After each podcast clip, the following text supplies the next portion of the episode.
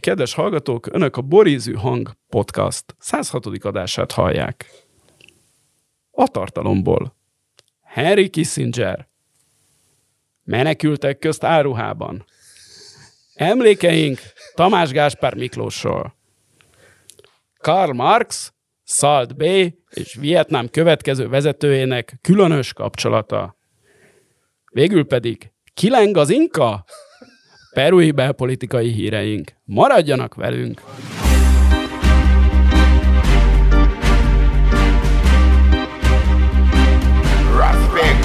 Új Péter uh, Budaörsi otthonából csatlakozik a műsorba, hiszen ő is megkapta azt a rejtélyes három nagybetűs, nem egészen emlékszem. RSG. RSG? Olyan Nem, már nincs RS. egyébként, tudod, az már csak RG. Igen? Igen, már nem piszi az RSG, hiszen hülyeség, hogy sportgimnasztika, hiszen nem sportgimnasztika nincs, hiszen a gimnasztika már önmagában sport. Tehát RG-nek hívják a, a ritmikus gimnasztikát. Vagy arra gondoltál? Arra, Vagy arra gondoltam, nem tudtam, hogy ott volt egy átnevezés. a lányom egy időben kacérkodott vele, de akkor még kicsi volt, és a szülők nem mehettek be, és akkor azt mondta, hogy mégse hajlandó eh, ergézni. Szóval, basszus, De volt a- valójában az igazi, az igazi boomerek továbbra is művészi tornának hívják természetesen. Jazz balett. Szóval Péternek az lett volna a koncepció, hogy egy órán át köhögjünk, és nem tudom, Márton, nálatok Ez- van, ez az, mennyi- ez van mennyi- a pávián köhögés? De ez, ez miben reform a podcastunkban az egy órán át tartó kölgés? Hát Eddig sok- nem volt. Ne, ugye már? Azért rosszabb napunkjainkon is összehozzuk, és most jobb napunk van, hiszen Péter készült köhögéssel. Péter, TGM, vagy nem akarunk TGM-ezni? Hát figyelj, ne, nehezen, nehezen találom meg most azt a szálat, amire jól föl lehetne fűzni szegény TGM-et, vagy nem tudom én, most, most kiírtam magamat TGM vonalon egy picit, meg a Márk meg aztán végképp. Úgyhogy nem, na, nagyon sok leágazása van a TGM sztorinak, csak nem tudom, most fejben nem biztos, hogy vagyok abban az, izébe, abba az állapotban, hogy le tudjam, le tudjam vezetni a teljes magyar, hogy mondjam, rendszerváltás és az azóta tartó folyamatok különböző ideológiai bukfenceit, aminek egyébként TGM nagyon, nagyon jó tükre volt, meg hát tükre is részben, részben alakítója is, meg hát a maga intelligenciájával és, és műveltségével pedig pedig elsősorban nagyon éles kritikusa, vicces módon. Tehát ugye az, a, a, az az egyik legnagyobb ellentmondása az ő életének, vagy életművének, vagy nem is tudom. Hát ő saját maga volt ő is, mint, mint minden nagy művész, ő is saját maga volt elsősorban saját életműve, és, és hát ez az életmű, ez szerintem egy ilyen nagyon, nagyon jó tükröt tart a, az egész rendszerváltás, illetve a rendszerváltás kritizáló mindenféle szélső jobb és szélső baloldali ideológiák elé is. Mert, mert valahogy ő a személyében meg a, a mindenféle gesztusaiban már eleven cáfolata volt annak, hogy ezek, a, hogy ezek a kritikák miért hamisak. Na látod, ez az, amit most nagyon-nagyon nehéz lenne szóba jó kifejteni, ezt inkább csak meg lehetne írni. Jó, de de már így, így, így, így látom magam előtt a hallgatót, hogy ebből aztán így e- e- ennyi alapján, az én fejemben már ez kezd összeállni, hogy hogyan van, de hogy az, az a hallgató fejében nem fog, nem fog összeállni, tehát hogy, mert, mert nekem ott vannak a fejemben nyilván a TGM cikkek, a TGM nyilatkozatok, nagyon sokat végignéztem most, és nagyon sokat el is olvastam újra, hogy és, és tényleg összeáll belőle, hogy tulajdonképpen az összes olyan kritikával kapcsolatban, amit akár baloldalról, akár jobboldalról, a kettő egyébként többnyire ugyanazokat a kritikákat hozza föl mind a két oldalról, a rendszerváltással kapcsolatban megfogalmaznak, ezek teljes hülyeségek. Ezt ő tulajdonképpen, miközben ugye ő is becsatlakozik a baloldali kritikába, de közben minden olyan konkrét ügybe, amit, am- ami, amit fölhoznak ilyen kritikusok, gyakorlatilag mindent mindig megcáfol. Ő mondjuk eleve hajlamos volt, hogy végignézel x darab TGM interjút, de gyakorlatilag nem találsz olyan riporteri kérdést, vagy amit ő ne úgy kezdene, ne úgy kezdené rá a választ, hogy helyreigazítja a riport. Hogy ez fasság, Tehát, de hogy azért benne tényleg egy ilyen, igen, igen, igen, igen. Ez teljes, teljes maraság, amit mond. Ez, ez, ez teljes mar. Tehát, de minden, tehát egyszerűen százból száz kérdés, tehát tényleg szinte, szinte már azt tudom mondani, hogy kényszeres, vagy, vagy nem tudom én. És volt benne egy ilyen, igen, egy ilyen, hát hogyha finoman fogalmazok, azt mondja, dafke, Ö, vagy, vagy lázadó, hogy mondjam, szellem. De hát e, ez, de, de ez olyan töménységben jön, ami már egy picit, hogy mondjam, gyanús. És miközben ugye nyilván nem mond ő hülyeségeket, és sokszor van úgy, hogy elkezdi, a, elkezdi úgy a válaszát, hogy megszáfolja a kérdést, majd a saját válaszán belül visszakanyarodik, hogy tulajdonképpen mégiscsak igaza van a kérdezőnek. Te, te, nehezen. De mondjuk ez a nagy sztori szempontjából már, hogy a rendszerváltással kapcsolatos kritikákat, hogy hogyan semmisíti meg személybe, ez egy, ez, ez egy másodlagos dolog. Mint ahogy másodlagos ez is most egy ilyen pillanatban, amikor meghalt, és hát végső soron tényleg egy ilyen, én, ugye, ha nem is gyakran, de időnként beszéltem vele, többnyire csak telefonon, de egy ilyen tényleg egy nagyon kellemes, modorú, kedves ember volt, tehát ilyen szempontból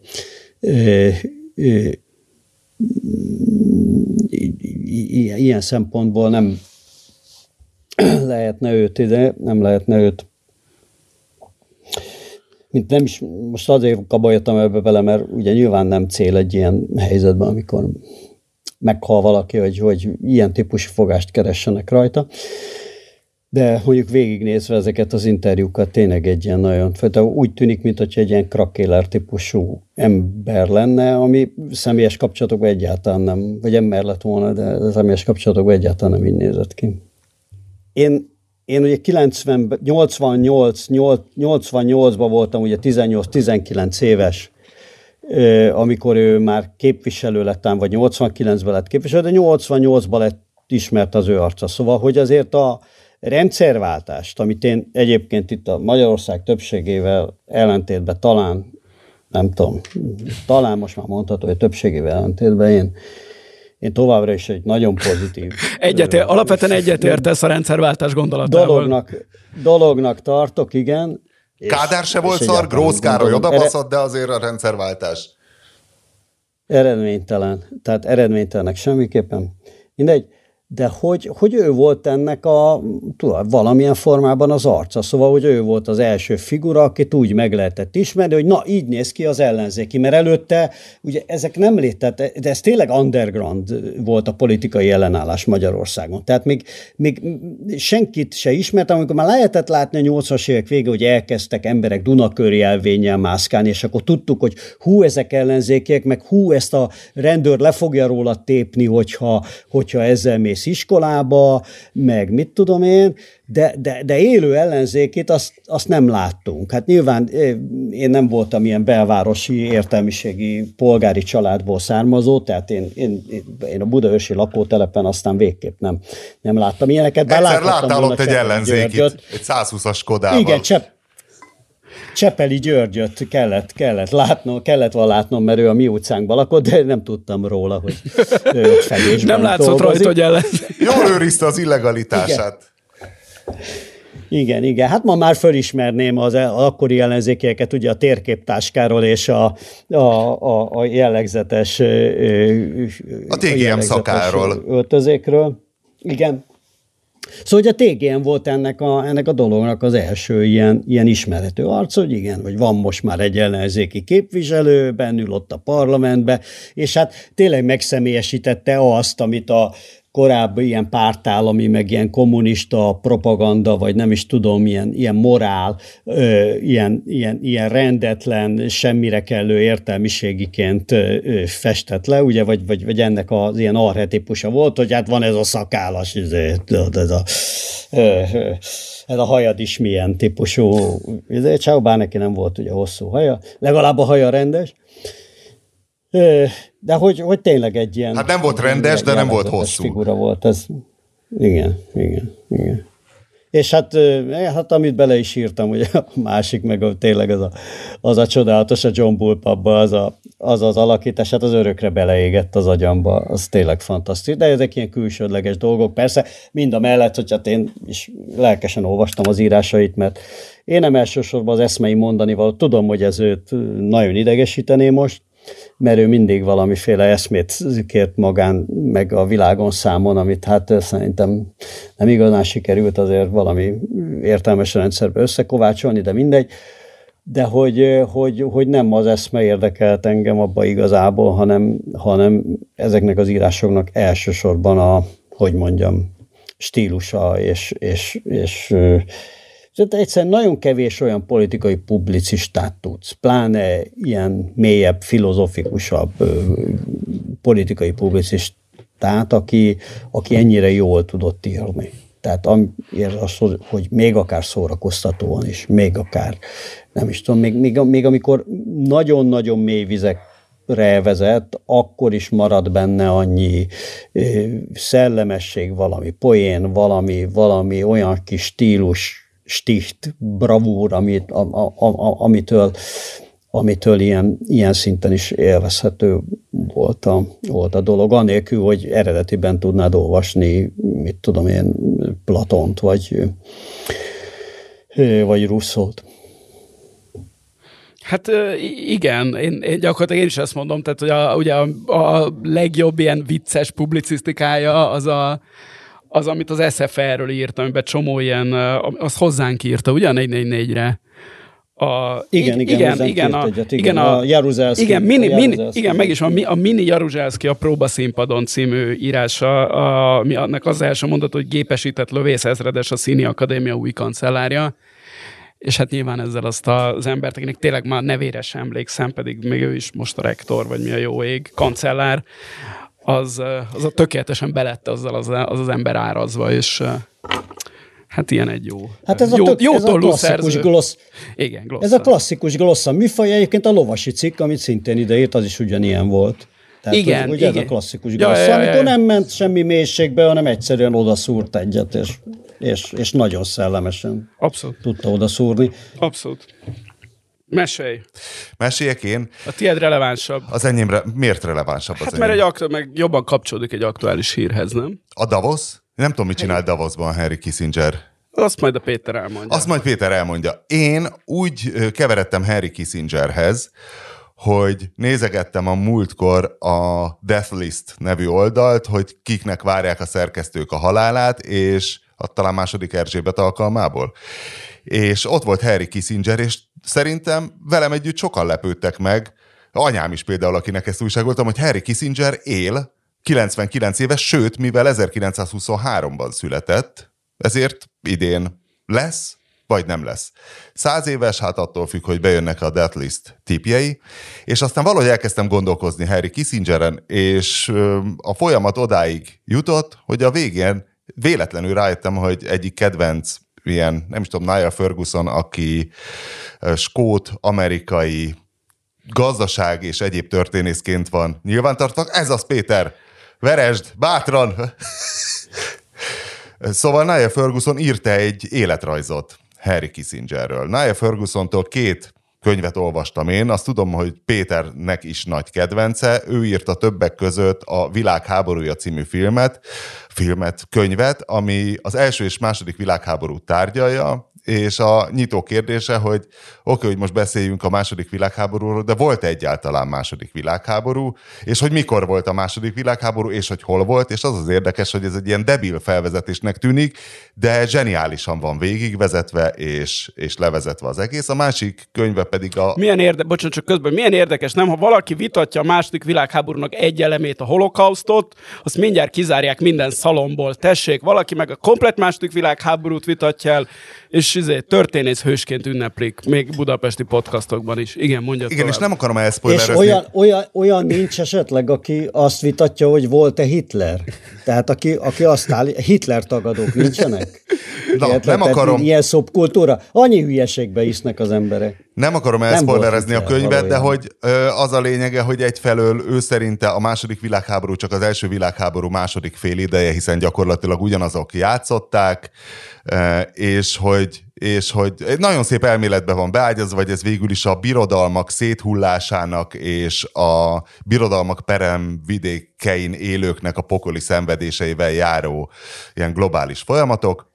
A másik pénze pedig, a másik könyve pedig ugye a pénz felemelkedés, ami magyarul megjelent, és akkor egyszerre csak láttam, hogy írt ő egy életrajzot Henry Kissingerről, bár bár ez egy sorozat lesz, valószínű, irgalmatlanul hosszú az első is, de azt hiszem, hogy csak 1968-ig tárgyalja Henry Kissinger életét.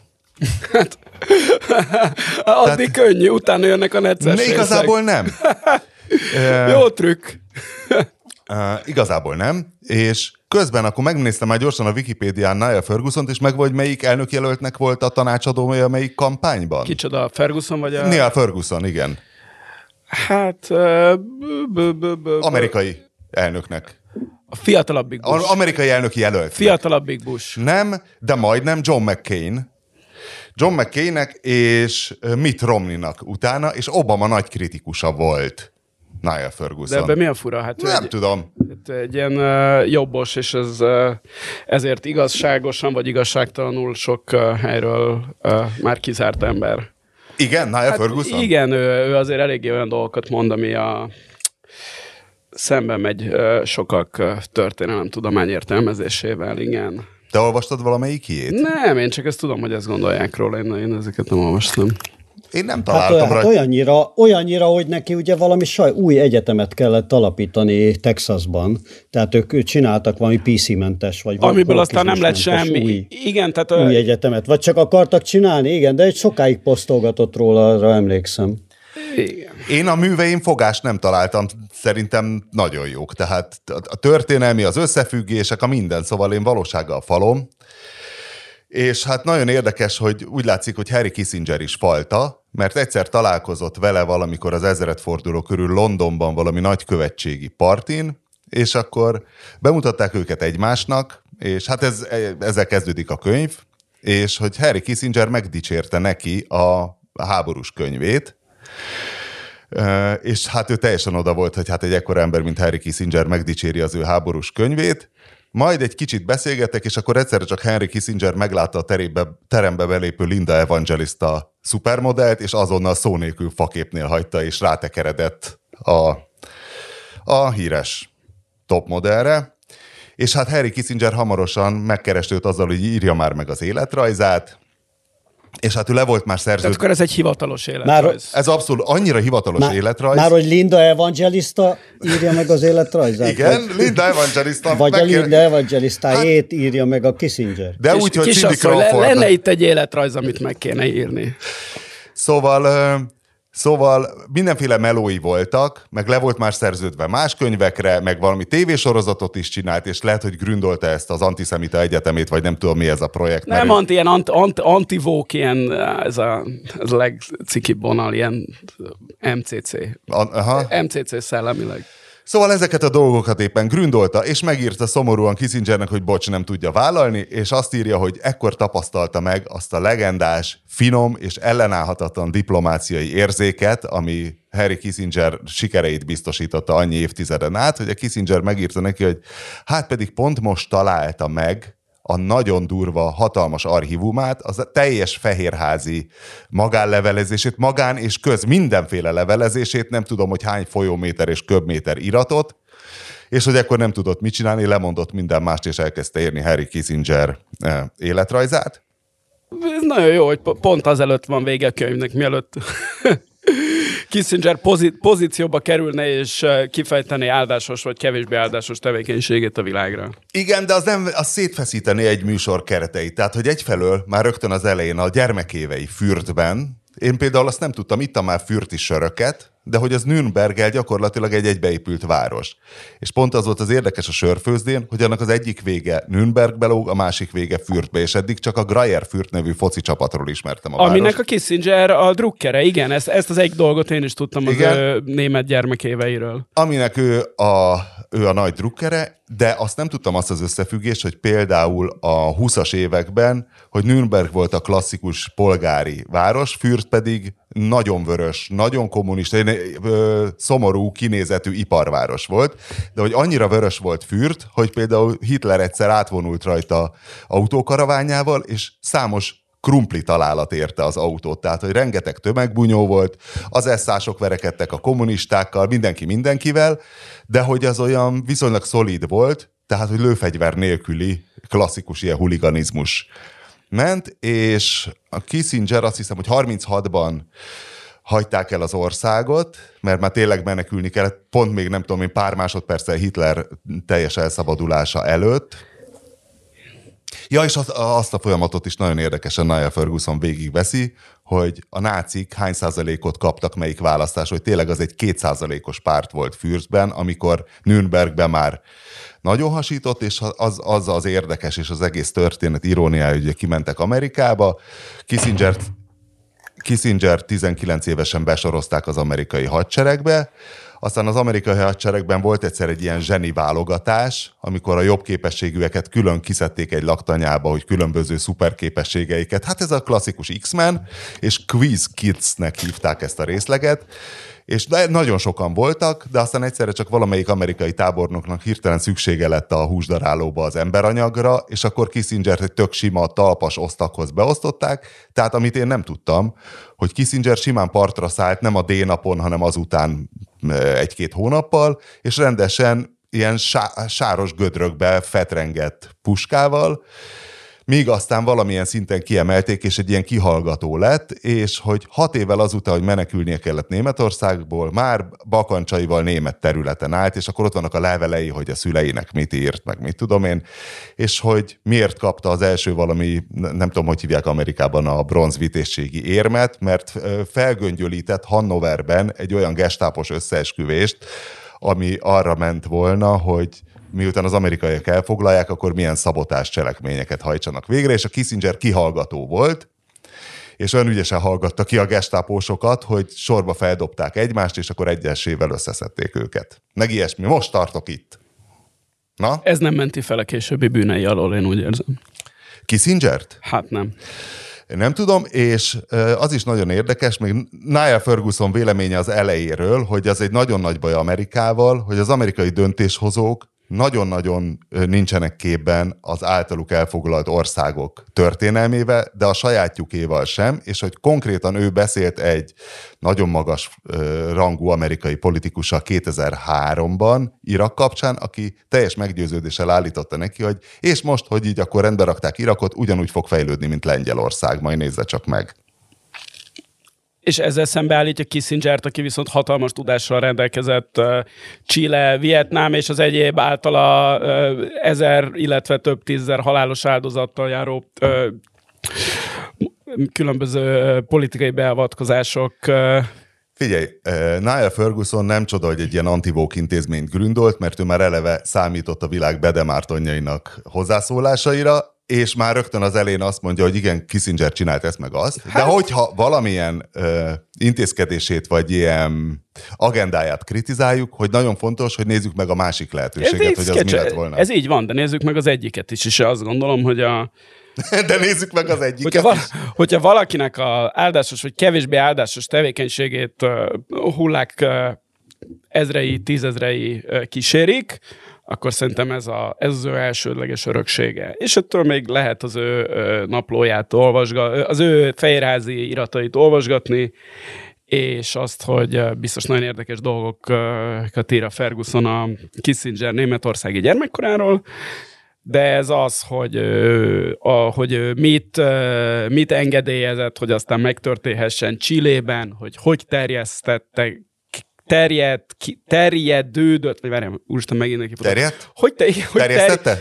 Hogy, igen, az, terjesztőt getett ki a, a vietnámi háború Laosztra, Kambodzsára százezrek, vagy akár milliók halálát is okozva, azért ezek talán többet nyomnak a latban, mint egyébként az egy nagyon érdekes dolgok a Nixon Kína politikájával kapcsolatban, aminek szintén ő nagy alakítója volt. Ez, ez ettől még érdekes, és nyilván egy okos ember érdekeseket mond, de én azt gondolom, hogyha valakinek a tevékenysége nyomán sokan meghalnak, akkor talán azt kell először említeni. De ettől még persze érdekes. Az is érdekes, hogy mit, mit mond most Davosban Péter, hogy most akkor ő mégis ő, ugye, ő, ő az egyik, nagyon kevés emberek egyike, akik, az, azon emberek egyike, akiknek megváltozott a véleménye az ukrán háborúval kapcsolatban, nem? Tehát, hogy ők elindult valahonnét, és most tök másút van.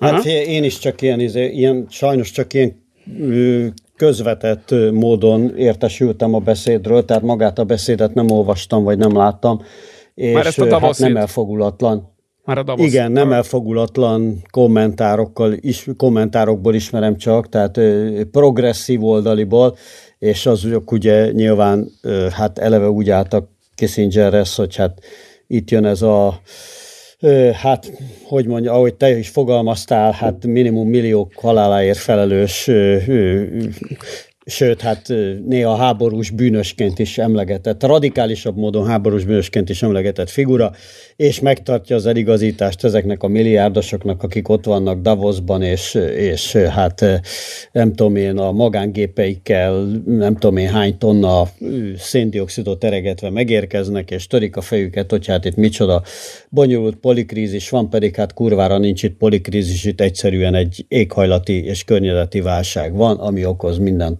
továbbit, és, és, és hát ezt ebbe ebben rugóztak, és hogy, hogy az volt a benyomás, hogy hát Kissinger egyrészt nagyon keveset mondott, nagyon lassan beszélt, ami mondjuk nem meglepő egy száz éves embertől.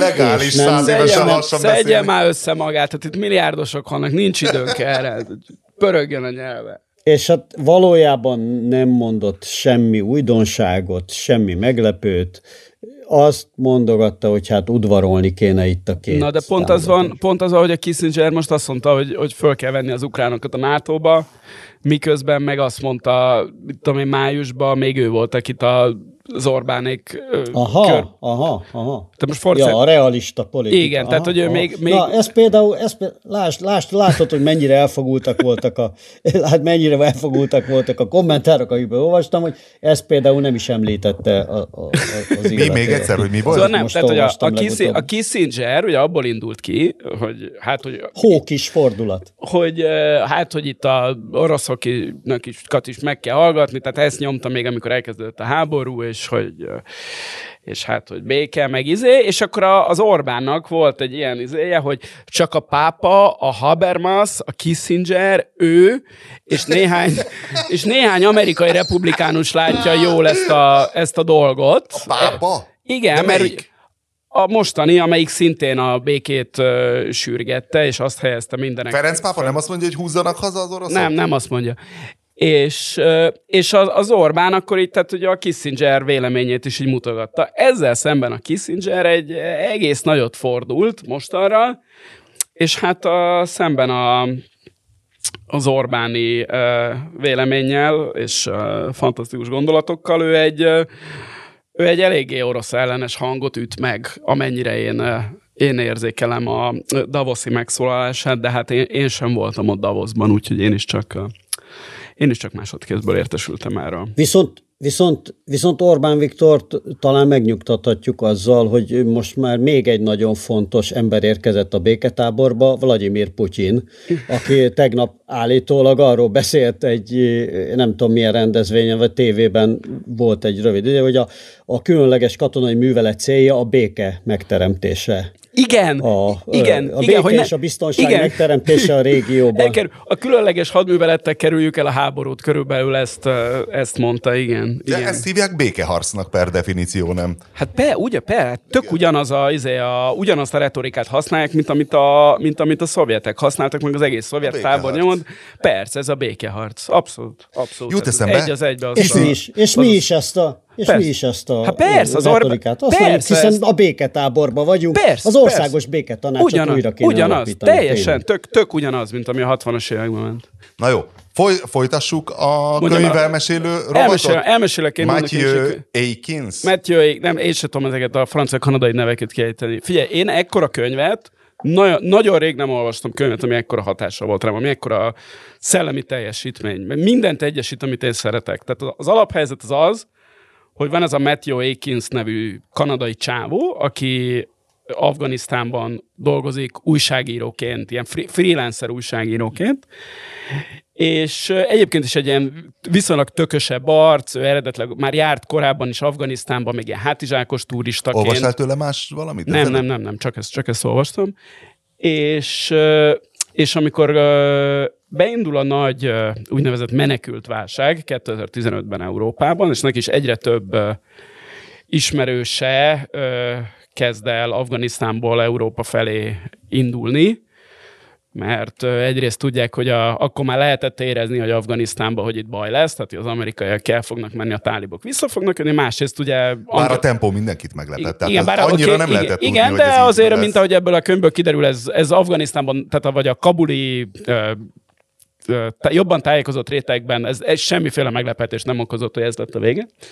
És hát egyébként is Angela Merkel megnyitotta a határokat. Tehát egy olyan lehetőség nyílt meg, ami, ami ilyen soha nem volt, és ezt ugye nagyon sokan Afganisztánban, Szíriában, Irakban kihasználták, és azt találta ki a, az Akins, volt neki egy fixere, ugye a fixer az a a helyi munkaerő, aki segíti a külföldi újságírót sofőrként, tolmácsként.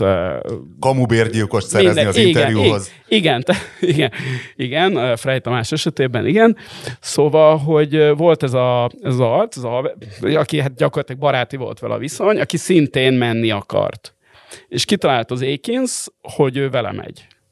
És végig csinálta vele gyakorlatilag, magát afgánnak álcázva, tehát uh, ugyanúgy a, ebben a menekült, hatalmas menekült tömegbe ö, elvegyülve, ami Afganisztántól, Iránon, Törökországon, majd Görögországon át Európa felé tartott, és ö, több szakaszban, de gyakorlatilag ő ezt az utat végigcsinálta. És a, tehát egyrészt ez...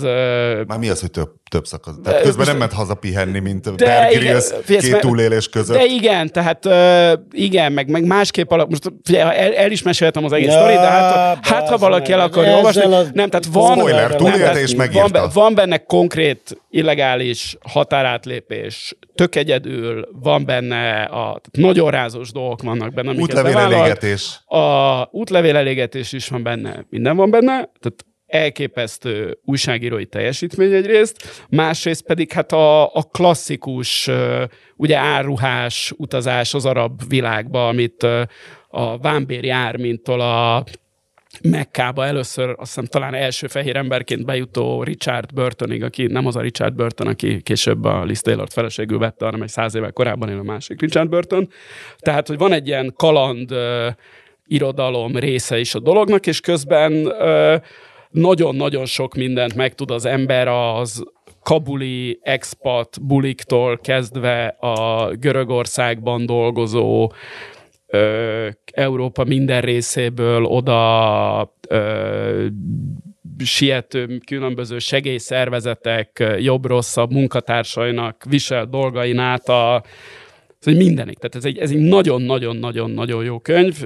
Mindenkinek erősen ajánlom az elolvasását. Ugye nyilván felmerül a kérdés, hogy hogy tudta Matthew Akins magát ilyen jól afgán menekültnek kiadni. Hát úgy, hogy ő bár kanadai állampolgár, és az apja egy kanadai ö, tengerésztiszt, ha jól emlékszem, de az anyja egy amerikai japán, és valahogy ez a keveredés úgy alakult, hogy ő, tehát a rákeresel, ő, tökéletesen elmegy ö, Afgánnak. Egy kicsit vágott szemű, tehát ilyen kicsit olyan üzbéges, vagy hazarás, vagy valami, és nagyon jó kitalálta a sztorit, hogy ő, ő, Kabulból, ő, tehát neki mi volt a munkája, pontosan hol lakott Kabulba, el tudta játszani, hogy ő muszlim, szerencsére, mint ugye az észak-amerikai férfiak, mint körül is volt metélve, Úgyhogy azzal sem lehetett gond. Mert volt pénisz ellenőrzés, vagy? Hát, ha... Vagy úgy hozás nevére hát, oda nézek, mint orrend, hát, hű, mekkora pitonot lőttél már a, vele? Nem tudom, a Vámbéri Ármin esetében nem tudom, hogy ez hogy zajlott, de ha, ha jól emlékszem, a Richard Burton ő ezt felnőttként bevállalta, igen, hogy ezzel se tudja lebukni, hiszen ha Mekkában lebuksz egy nem körülmetélt himvesszővel, igen. akkor abból igen komoly kalamajka, lesz? kalamajka lehet, hát. igen és, és ezt mind tök jó. Egyébként egy csomó dolgot nem kell álcázni, mert mint ebből a könyvből kiderült, tehát úgy söröznek az afgánok is úgy menekülés közben, tehát az ugye, tudod, kiültek. Hidratálni azt kell. Hát még úgy kiültek úgy Törökországba parkba, így vettek két sört, és így, így nézték így azt, hogy itt igen a csajokon nincs olyan sok ruha, és akkor így ez, ez volt a, egyébként alapvetően unatkozásból álló menekült létnek a, a kevés izgalmas pillanatai közül a, az egy, már amikor nem a effektíve, a, mit tudom én, a tengeren hánykoló telegumicsónak. De ő azt is megcsinálta, végig ja, azt tényleg azt néztem abban a, a cikkben, amit igen, küldtél, hogy basszus, igen, én azt már nem vállaltam volna be, mert tengeren neki gumicsónakban... Neki, neki, az volt a, az újságírói etikája, hogy ő, tehát, hogy a haveri, aki megy, mindig a haver döntsön. Tehát, hogy ő nem akarja befolyásolni az eseményeket, de mindig megy a,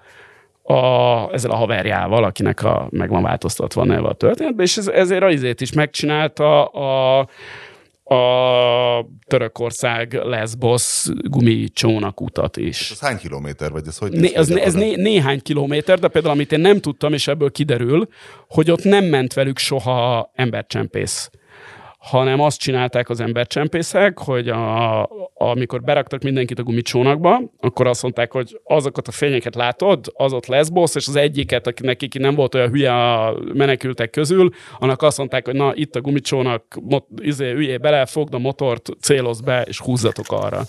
És akkor ő vezetett. Itt a számla 1000 euró. Igen. És egyébként ennek a, ennek a, a csempészekről is baromi sokat megtud az ember, meg hát ugye, aki aki részben, részben bűnöző, de hát részben gyakorlatilag egy utazási irodát üzemeltet, és hitelbe utaztat, ugyanabbal a rendszerrel megy a fizetés, mint amit ezek a szomáliaiak üzemeltetnek a világban szerteszét, hogy letétbe le kell rakni a pénzt, és akkor az átutalja a, a másiknak, hogyha sikerült, és tényleg eljutott Németországba, vagy tényleg eljutott Svédországba egészen elképesztő. De ez egy, ez egy merő Niall Fergusonizmus, tehát ő is a pénzfelemelkedésén az uzsorások és a kegyetlen uzsorásoknál azt írja, hogy sem, tehát arányaiban nem kegyetlenek, az uzsorások kegyetlen módszerei csak a rendkívül kockázatos pénzügyi kitettségekre vonatkoznak, tehát azt mondta, hogy ehhez képest arányos. Na és akkor várjál, Lesbosról még eljutott valahova, vagy akkor mi lett hát, vele? Ö, igen, tehát a, a, mivel végig a az inkognitója a szereplőknek, meg még mindenki elváltoztat, megváltoztatott néven, vagy mi ez kitalált néven szerepel, ezért a leges legvége a sztorinak, az csak hiszem a, a, könyv végén ott van két mondat, vagy és akkor a végén az történt, hogy. Tehát hogy nem derül ki, hogy most azt hiszem az Omár néven futó haverja, az, az most hol van. De, de végül is happy end van. Tehát a, de egyébként, hogy, hogy egy kicsit, nem tudom, ez most rasszizmus, vagy kevésbé rasszizmus. Biztos, hogy, hogy az már látatlanban. Látod hall... a szememen, hogy, hogy ahhoz, hogy elvegyű ilyen menekültek között, valójában igazából szerintem bárki megcsinál, vékony vagy, rongyos és piszkos, akkor igazából az emberek 95%-a szerintem simán el tudna adni. Hát, hát annyira az Gergő mondani, kollégánk, mondani... amikor eladta magát üzbégnek, érted? Hát semmi köze semmilyen üzbégséghez, de odállít ez a, ez én még erdőben az alvás után igen. bárhova, igen igen, egyrészt a, a, a koszosságot az, e, egyrészt azért cáfolnám, mert az, az én tapasztalataim szerint a muszlim emberek személyes higiéniája az lényegesen jobb az európai emberek. Hát de hogy erdőben alszol. Másrészt a, az egyik vicces jelenet a, a könyvben az az, hogy amikor elindulnak Kabulból, a haverja nagyon sok cuccot hoz, mert ilyen sampont, meg ilyen kölnit, meg vagy úgy érzi, hogy neki arra szüksége lesz az úton, mert ad magára, és hogy mondja ne a haverjának, hogy hát figyelj, ezeket inkább hagyjuk itt, hogy ezt, ezt ne cipeljük. Tehát annyira nem, nem koszosak. Nyilván, amikor ott a, megérkeznek a, mit tudom én, egy ilyen, egy ilyen rázósabb csempész szakasz után valahova, akkor, akkor, akkor koszosak. De ala, tehát nem, nem az a izé, sőt, hát a, így igyekeznek magukat helyibbnek kiadni, tehát nem a, ugye ez a Kabulban mindenki ebben a, most nem fog eszembe jutni a neve, ebbe a, tudod, ez a hagyományos ruha, ez Nem a a bő, vizsdas, bő, bő hosszú ing ezzel a, a széles nadrággal, és ezzel szemben ugye Európában mindenki, ugye, vagy Európa felé vezető úton mindenki inkább egy vacak farmerba és egy kamu North Face táskával megy, úgyhogy Meg hát a beépülés, hát e- a régi öregek még emlékeznek rá, megvan, mikor egy Günther,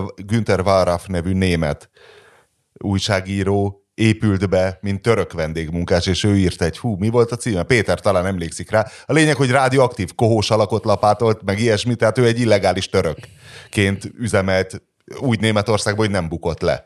Igen, igen, igen, tehát ugye nyilván a, meg a Varraf ilyen dolgozott ilyen Mekiben, meg ilyen, tehát hogy ő neki, igen, tehát ő, ő a nagy uh, alakja ennek Pedig a, egy, ö, német, ennek a, német, német. Ennek az ilyen, ilyen, ilyen, tehát ilyen török gasztárbejtennek, hát igen, tehát ő a nagy ö, alakja ennek a beépülős izének, de tehát szerintem ez, a, ez, amit az a csávó megcsinált, és ugye 16-ban csinálta meg, volt az út, tehát azóta még jó sokat dolgozott a könyvön, és az úgy érezni is, hogy nagyon-nagyon-nagyon nagy kutatómunka van, ut- volt utólag is beletéve ebbe. Úgyhogy ez csomó ilyen 2022 best of listákon, ahogy néztem, ez rajta volt. Mindenkinek nagyon ajánlom, hogy olvassa ezt el. Izgultam, hogy legyen benne magyar szakasz, de sajnos Magyarországon nem ment át, mert ő később, később jöttek már, mert a haver az sokat tökölt. És nem, nem indultak el akkor, amikor Ej, Omar, Magyarországon- Omar. Magyarországon át lehetett trappolni. Igen. Gazdaságföldrajzi kvíz jöhet? Hú, És- nekem is van egy. és most- De még, még a szalt, a szaltbérben van, van egy, akkor egy a kedvenc figurám, tényleg a 21. század legnagyobb arca szaltbér, és ezzel a messzivel már föltette a kedvet. De az, hogy a, az, hogy a vietnámi belpolitikára is ilyen hatása van, az csoda, abból én ki is maradtam, pedig az egy egyéves sztori. De ez, ez már ugye a Vietnám topikba csatlakozik be, ami hát egy teljesen, teljesen véletlenszerű, szokásos ilyen, hát az ember már ilyen hipertextuális struktúrákba építi fel a, az agyát, és, és, és, és úgy követi a világ történéseit, hogy ugrál egyik oldalról a másikba, és szembe jött nekem a hirtelen, hogy, hogy lemondott a vietnámi elnök, aki Ingoyan Suan Puk, talán vagy Fuk. Ezekkel jobb nem is megpróbáljuk. igen, ő volt az. Nguyen. És egyébként pont azért, hogy hogy az Úristenbe kell ezeket a neveket ejteni, azért jutottam meg a Wikipédiát. Mert a Wikipédiában szokott lenni, tudod, ilyen hang, ide, hogy megnyomod, és akkor elmondja, de nincs ennél. Ö, Meg az is érdekelne, hogy miért, miért hogy, hogy a vietnámiaknál is úgy van, mint a kínaiaknál, hogy száz darab családnévre fűzik föl az egész országot. Vietnámban kettőre van, va- a Nguyen, meg egy másik. Ez a Guyen, ez, ez, ez, ugye ez családnév, a vietnámi névsorrend is olyan, mint a magyar, hogy elő van a családnév. Na mindegy, szóval, hogy a, És a hogy, kínai hogy a vietnámi elnök lemondott, akiről kiderült, hogy valójában nem lemondott, hanem hát ott kombináltak sokan ilyen mindenféle vietnamológusok, hogy valójában valami korrupciós ügybe buktatták bele, mert ugye a hatalomnak ő igazából nem a központi figurája, hanem van egy nála sokkal erősebb hatalmi központ, ugye a pártfőtitkár, aki szintén Guyen, ö, csak ő Futrong, Na, és hogy ő buktatta meg, és hogy az esélyes az elnöki posztra, az esélyes az elnöki posztra egy Tolám nevű figura, aki a helyi Pintér Sándor, belügyminiszter és egy ilyen nagyon rend, kifejezetten rendőrhátterű belügyminiszter, és hát ugye hát egy kommunista rendőrállamban azért a belügyminiszter elég nagy hatalom szokott lenni a hagyományosan, és valószínűleg ő lesz majd a, a, a, az elnök, és hogy ez a tolám, ez két éve 2021-ben majdnem belebukott abba, hogy fölkerült a Szádbének az Instagramjára egy olyan klip, amiben az ő éttermében eszik egy, a Szádbé kezéből egy 2000 dolláros aranyozott sztéket, Miközben- 5000 miközben- dolláros, már nem tudom. Mert én Igen? ezt, ezt megírt annak idején a 444, nekem eszembe jutott, és azért rákerestem, Igen, és arra, nekem- nekem arra a gyönyörű részletre nem emlékeztem, hogy ez Londonban történt mindez. Tényleg. És igen, Londonban. És igen, miért igen, utazott igen, eredetileg, vagy mi, mi volt az előző programja a, ennek a tolamnak? Meglátogatta Karl Marx sírját.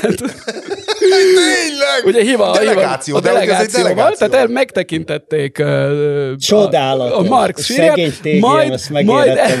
Jaj, de, de jó, hogy nem ért a Jaj, szegény, de igen. És, és aztán elmentek a Saltbayhez, és megettek egy ilyen 2000 dolláros steaket. És most ő lesz, a, ő lesz, ő De lesz az az új főnök, vagy mi van? Hát őt várják, Aha. igen. Most egyelőre az alelnöknőt nevezték ki. De hát a legjobb a sztorival az volt, hogy hogy életemben, el, vagy hát nem tudom én, ez egy ilyen ide, hogy, hogy élőben wikipédiáztam meg a vietnámi elnökváltást. Tehát amikor rámentem az előző elnök Nguyen Xuan Phuc oldalára, hogy meghallgassam a nevét, akkor még ő volt az elnök, majd két kattintásra, hogy átmentem ugye Vietnám, meg Vietnám el, korábbi elnökei, meg izé oldalra, eltaláltam az alelnöknőhöz, akkor már az alelnöknő volt az aktív elnök, Azért Én majd visszakattintottam, majd visszakattintottam az elnökre, és akkor az elnök is már volt elnök volt. Tehát, hogy abban a negyed órában lett a Vietnám ö, ö, elnökéből volt elnöke a Wikipédián a, a, az űrge, amikor én végigmentem ezen a, ezen a... Hát ez csodálatos, csodálatos élmény volt. Hát ezt is fölírhatom most már, mint mission accomplished dolgot. Hogy ez, ezt, ezt is teljesítettem az életemben, az élőben meg wikipédiázott vietnámi elnökváltást. Akkor jöhet a gazdaságföldrajzi kvíz? Na mondjad! A WHO, az egészségügyi világszervezet a különböző ilyen közmű ellátottsági statisztikákban nyilván tartja azt, hogy a Földön mely országban... A WC ellátottságra fogsz kérdezni? Igen. Tudom, ez egy kedvenc statisztikája mindenkinek, igen. Igen? Igen, persze. És? Igen. Hol?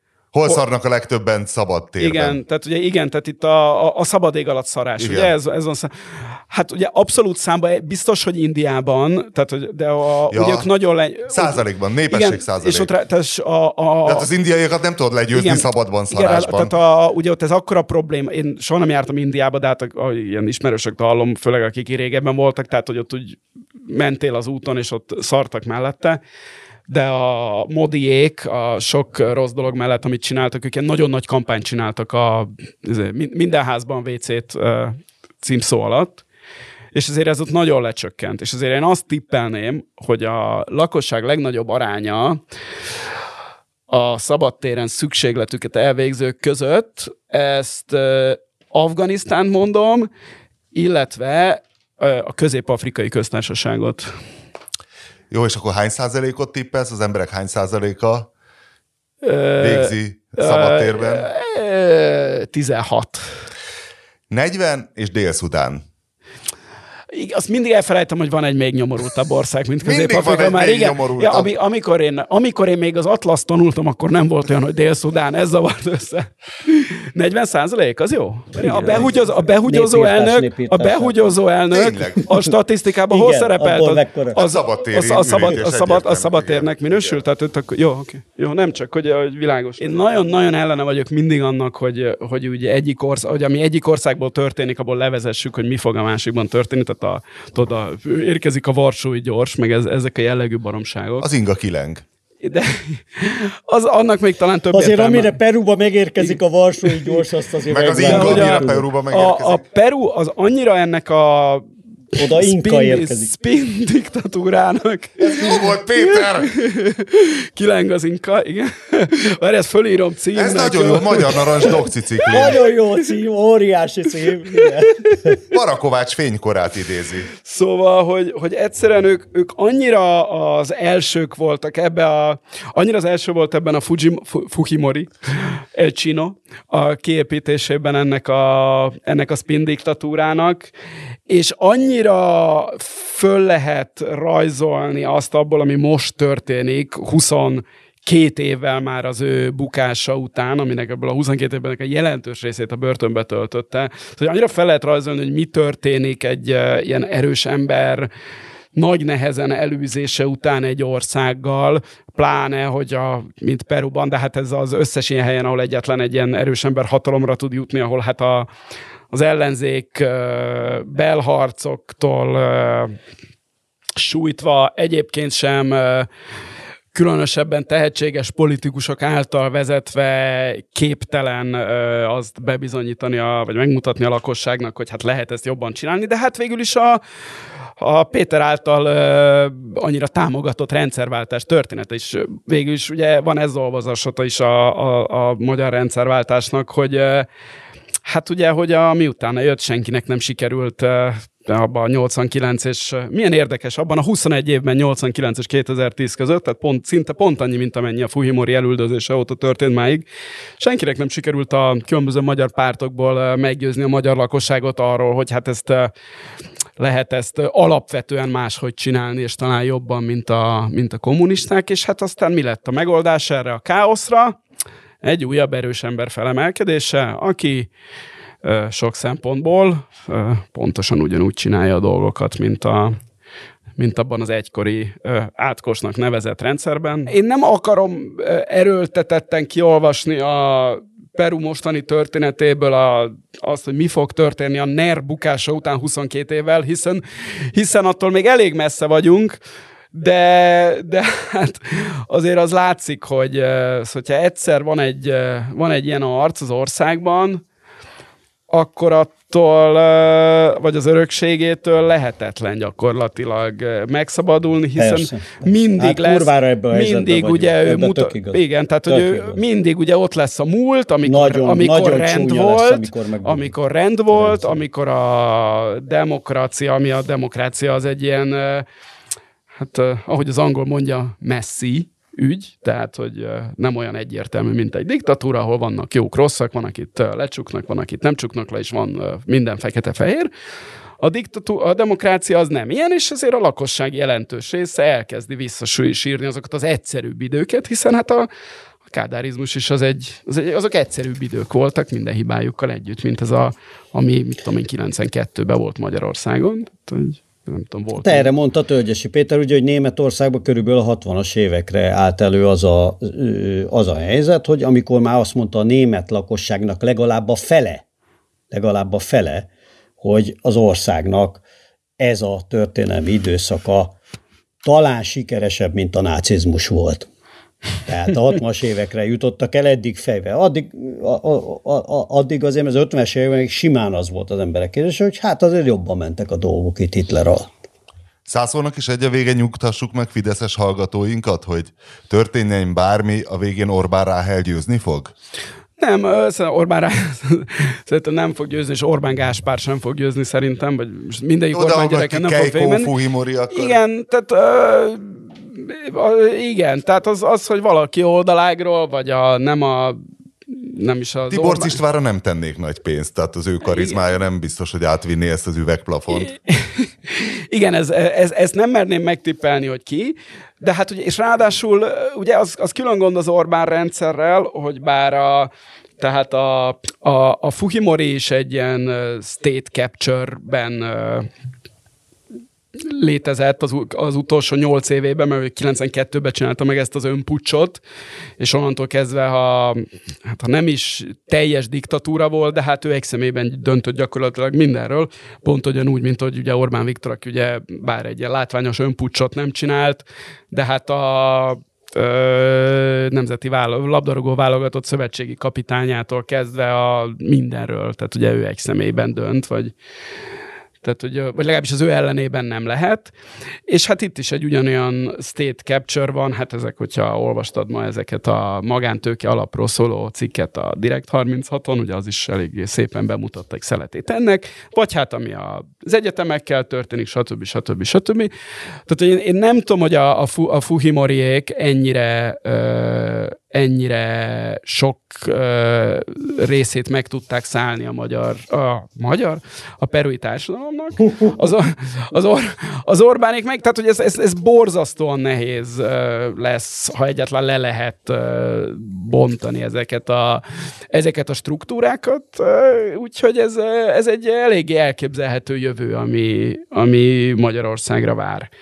Ugy, ugyanakkor meg hát ugye ott van, amit ebbe a cikkbe idéztem, a, a, a Vargas Josszát, aki a 90-ben a, a, ő volt a vesztes a Fujimori-val szemben a, az elnök választáson, és ő nagyon sokáig ennek az egész Fujimorista vonalnak, tehát olyan tehát mint a, a Tamás Gáspár Miklósnál is jobb uh, írói vénával uh, ostorozta ezt évtizedeken na, át. Na, na, na, na, na. Hát hiszen mégiscsak azért a Vargas Llosa elég jól és elég szórakoztatóan írt úgy szintén. De nem lett belőle és, egy perui Václav Havel. És most volt, ez lett a, ez volt az első olyan választás, a 2021-es, amikor ő már azt mondta, hogy inkább, mert még mindig az a kisebbik rossz, ezzel a Castillo nevű paraszti származású tanáremberrel szemben, hogy jöjj, igenis, akkor jöjjön a, jöjjön a Keiko. Úgyhogy lehet, hogy ki tudja, hogy Tamás, ez azért nekem, ez, Tamás Gáspár Miklós is eljutotta volna oda. Volt.